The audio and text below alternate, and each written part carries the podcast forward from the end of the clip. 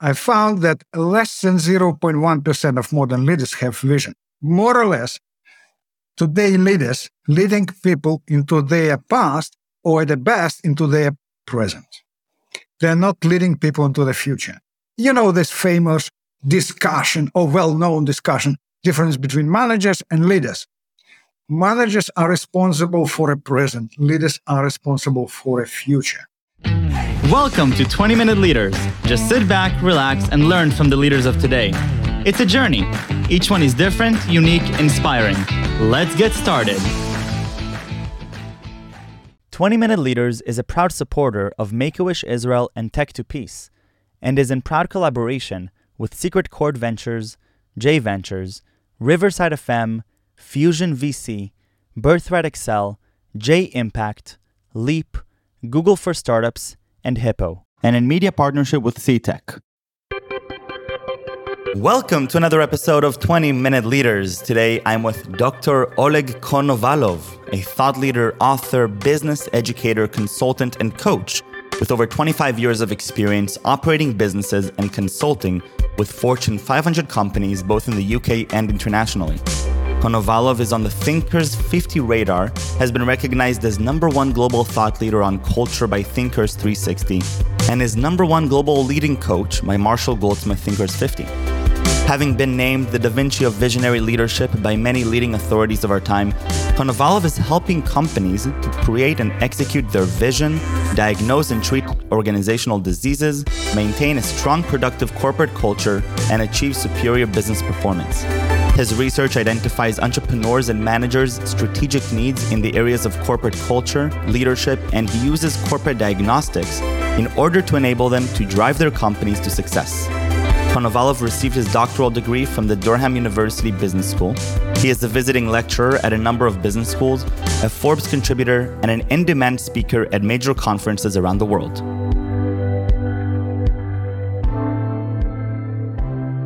And really, that's the whole point of this show, right? Talking about why we do what we do. What is the vision of what we do? Now, you're choosing to spend much of your time today thinking about vision, thinking about leadership and business. You're in the United Kingdom. I, I, we won't go into the details, but you happened to share with me a fun fact before, which I respect you tremendously for, and we'll keep that uh, between us for now or for a later episode. But uh, but talking specifically about business, Oleg, tell me a little bit about vision and why right now, 2022, you are deciding to focus most of your energy thinking through what, what vision means for a business?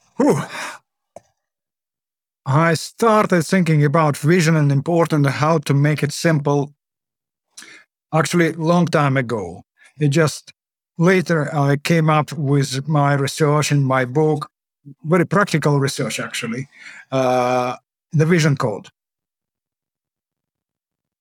for me, oh, if you would ask me what I do and where my passion is, my greatest passion to explore the fields which never been explored before.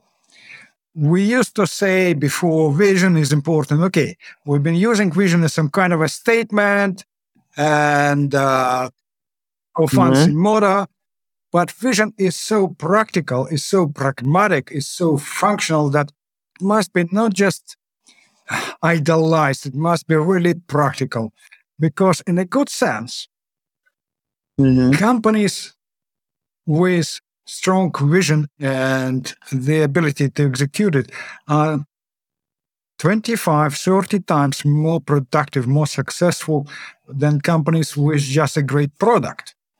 And actually, therefore, I decided to look at something which no one explored before in a great sense.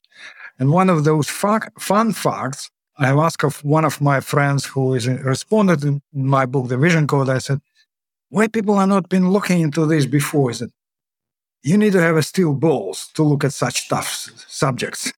you know, when we talk vision, we're talking to grow beyond ourselves. We're talking to do something beyond that we could imagine.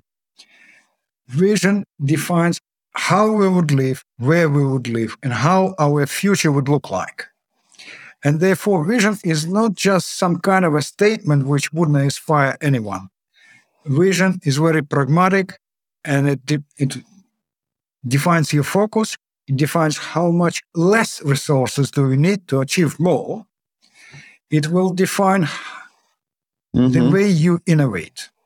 It will define evolution of your business and evolution of industries or domains in a great sense.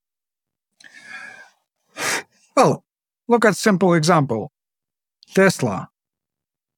Electrical cars were invented well before Elon Musk, but he defined that space as his vision. And mm-hmm. so we're looking differently now how we drive, how we serve cars, uh, city infrastructures, and many, many other things. It's a redefinition how we would live. And therefore, it's always, for instance, for any startup, it's critical it's not focus on the product itself, focus on the space that you will take in the future. And therefore, investors would be much more keen to invest into such startup because you're defining a market space, huge, huge space. And it will define how.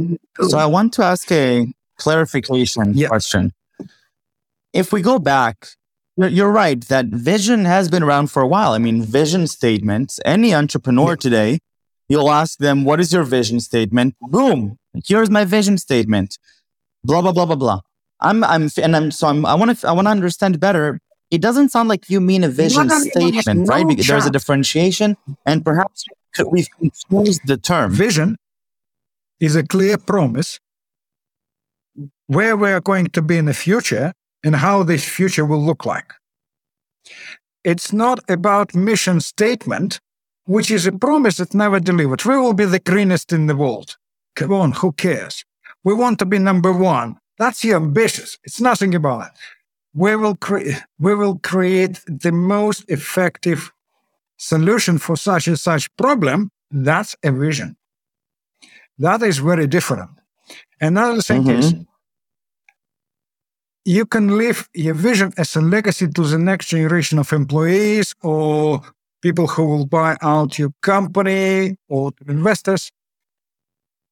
But your mission statement, you can't actually transfer it. It's not transferable. It's just promise for now as your goal, which is reasonable now. We know about, for instance, about Nelson Mandela vision. Okay, so it's still intact. But we don't know about his mission statement. We don't know about his goals because they were relevant to his times and particular moments. In simple words, mm-hmm. if we think of an analogy with a house, as a father, as a husband, I must build a house. That's purpose, to be a father. But how this house would look like, who would live in it, how what people would feel living in that house would be my vision my goals will be def- will be defining okay how to to lay the basement, the rise the walls and things like that, how rooms to be decorated, those goals. It can be changed. And my mission statement would be that house would be nice and we will be very nice to neighbors. Yay. You know, so more or less it's just a promise, just a social promise. That's the difference. Right. right. Now, if we're looking at the landscape today, obviously something bothered you about the way that perhaps visions are being laid out today or created that perhaps aren't you know the best way and and it it bothered you so much that you decided to dedicate a lot of your time thinking about this and writing a book about it what is the problem that we're facing today around entrepreneurs perhaps or, or business leaders creating visions michael we, we don't have a problem we have a trouble we have a huge trouble. I found that less than 0.1% of modern leaders have vision. More or less, today leaders leading people into their past or at the best into their present. They're not leading people into the future. You know this famous discussion or well-known discussion difference between managers and leaders.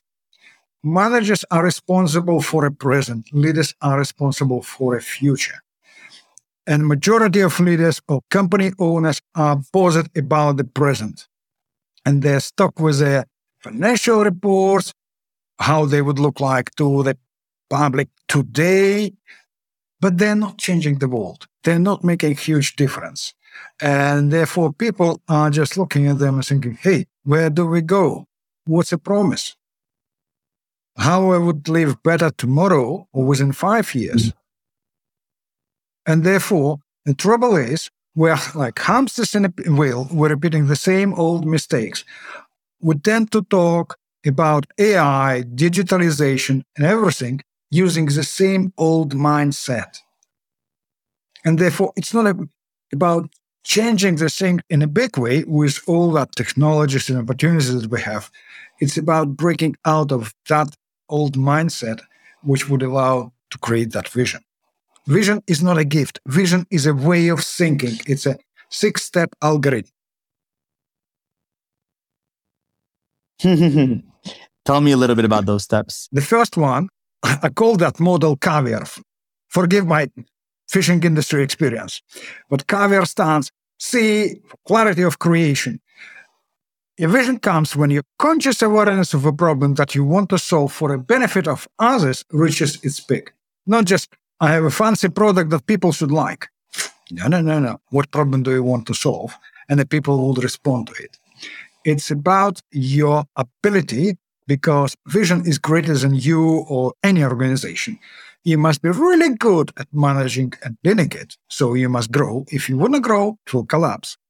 It's about viability because it's very practical, it's very pragmatic, and it should be good in terms of stimulus, value, scale, how it, we would add value, value as we go. It's about simplicity because it's elegant thinking about complicated things.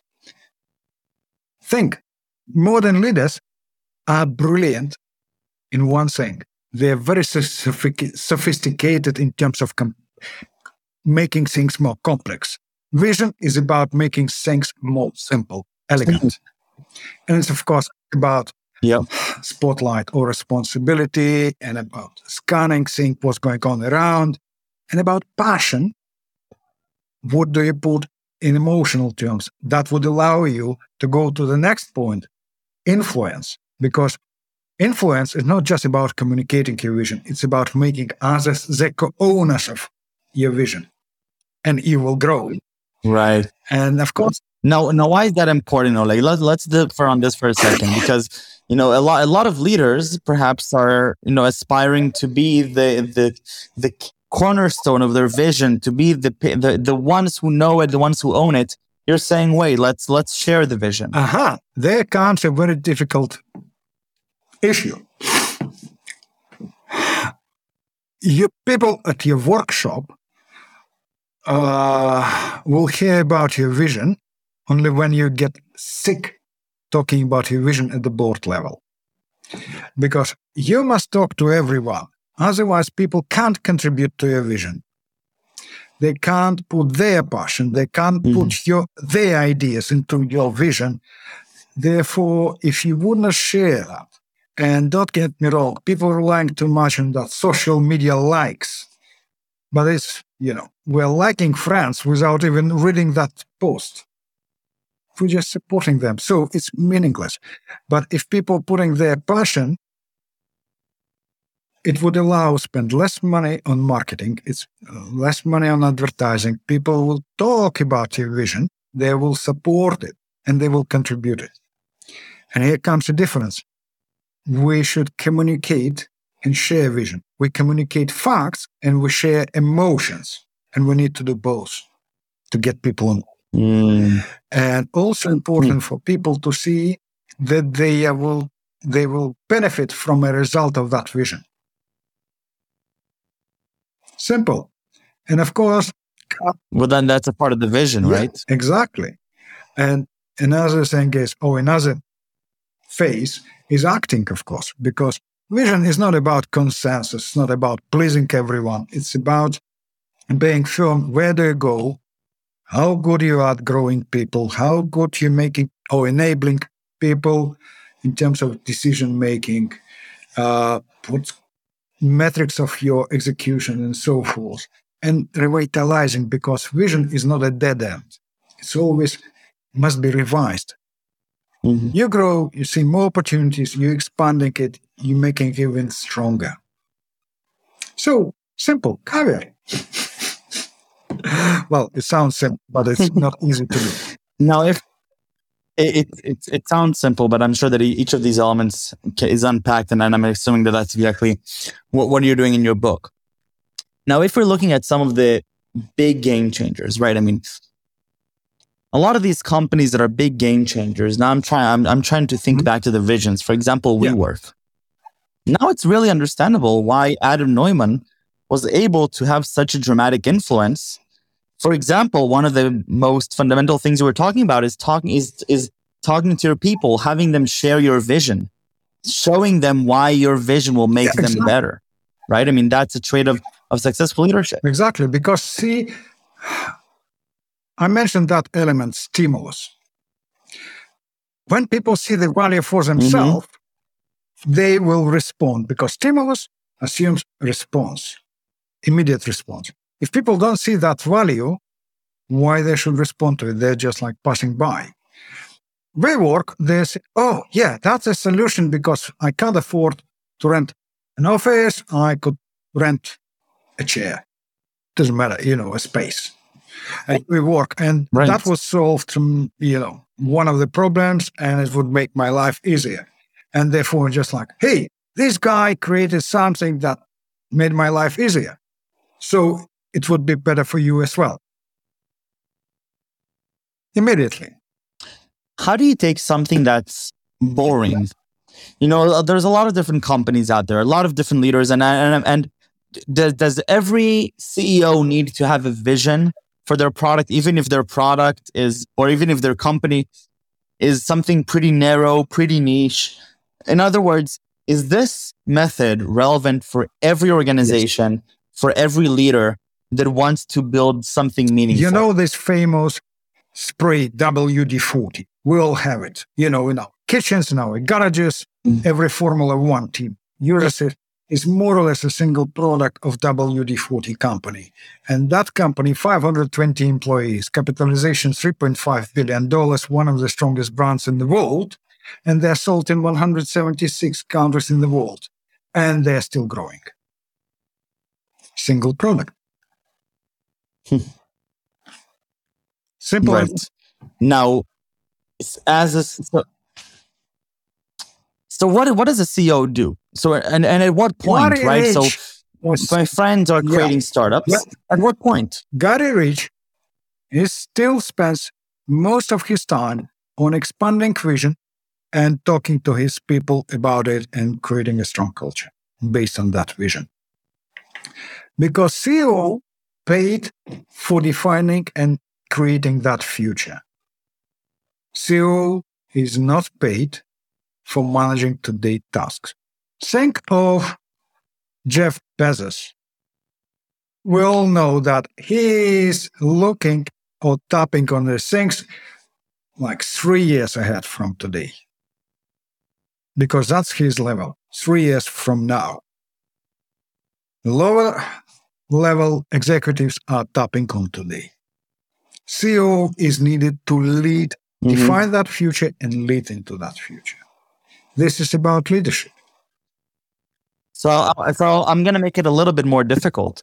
At what point does the CEO transition to be thinking three years ahead? Because obviously, if you have a team of five people and you've uh, just started your business, you've just raised your seed round, and you're you know you're just getting started I, it doesn't make sense to me at that point that the ceo sort of lives in the in, in the future world because they need to be managing the fi- the very finite resources that they have today. So how do we know to make that distinction? Michael, vision is our aspiration that f- for the future that will make a reality today. It might have a, a shorter range horizon right instead of like five or ten years he might say hey guys I have a vision for three years, but we're, we're creating that vision today. And if in this sense, it's more important for such a CEO or owner to make all others visionaries who would help him to create, to fix, take care of today and help him to think about the future. Because if you will stay grounded on mm anchored only to the today, you will remain in that position forever. So there is would be no future prospects. Interesting. So you must exercise So what this you're way saying of is that- thinking. You wouldn't be able to think big. You wouldn't be able to take your company off the ground. You will still on a runway. Right. And you will run out of fuel, you will run out of resources, and you still would be grounded. So it sounds to me like one of the challenges that you're presenting for CEOs that perhaps they're not necessarily that a lot are, are not exercising today. It's how do we how do they uh, pr- create a situation what, which allows them to spend much of their time creating that vision and bringing that vision to their entire team so that they are also a part of that vision Exactly. and living that vision in the day to day which which seems it seems high level but it's not it's essentially meaning how do i as a ceo make my organization function as my vision for the Exactly. future and in such a way that allows me to continuously fine tune that vision and bring it back to today Exactly. right Because if you don't do this, let's put it in reverse logic. If you wouldn't do this, you don't know exactly what kind of resources do you need. So you're chasing all sorts of resources. Most of them are not needed. Your energy is wasted. Your team mm-hmm. doesn't know where to where they these people go. More or less, they're just doing like a silly work Mhm. every day without any inspiration, without any prospects for tomorrow. For them, this work is meaningless. Actually, they're just like from eight to nine or whatever, just like nine to five, whatever the time. And actually, if you think from a point of view of investors, they're investing into your promise of the future. They are not investing how good you Right. are at managing tasks today. Mm-hmm. Sure, sure. No, that makes it makes perfect sense. And all like I when think you that get married, what you're touching on is it sounds it sounds uh, when you get married, yeah. Go ahead. When you get married, I want to hear this. when this. you get married and you, you're approaching your beloved girl and you're saying, "Hey, I want you to marry me because we are good today," or you think, "No, let's get married. Our future together will be brilliant." I like that better. I promised my wife. I like that better. Oleg, I think that one of the challenges that I'm facing is that on one hand it seems very simple and high level. On the other hand, it's like I mentioned before, it's not. It- it's very tangible. It's you, you mentioned it's very pragmatic. It's very practical in the day to day. So I'm going to take as a homework to read the book because I think that it's something that I'm going to need as a leader myself. And I and uh, and I and I appreciate this work. I'm gonna have I'm gonna need some time to reflect back on this conversation and constantly bring it back down because I think people hear vision and they don't they they they may not feel that it's as relevant or as current. Maybe it's something that they do in their shower or to their board meeting that they have to prepare, you know, right before, and they don't give it necessarily the same impact and the same intent in the day to day. Because what you're saying is that vision isn't in the board meeting. It's not in your fancy PowerPoint or on LinkedIn. Your vision is the way that you live in your company every moment, every day. It's the, it's what your collaborators or employees envision for themselves. It's, you're now creating that vision of the future. And, and what, what I hear you also mentioning is that a lot of times leaders get stuck living in the present or even in the uh, past, and, and not necessarily in their or even in the past, or, or in the past, which is obviously and that's a bigger trouble. which is much worse. Oleg, thank you very much. This was uh, wonderful. I appreciate your time and your energy. Uh, thank you for the the great insights, and I, and I can't wait to take a thank look. Thank you, Michael, book. and see you soon. Thank you. Thank you.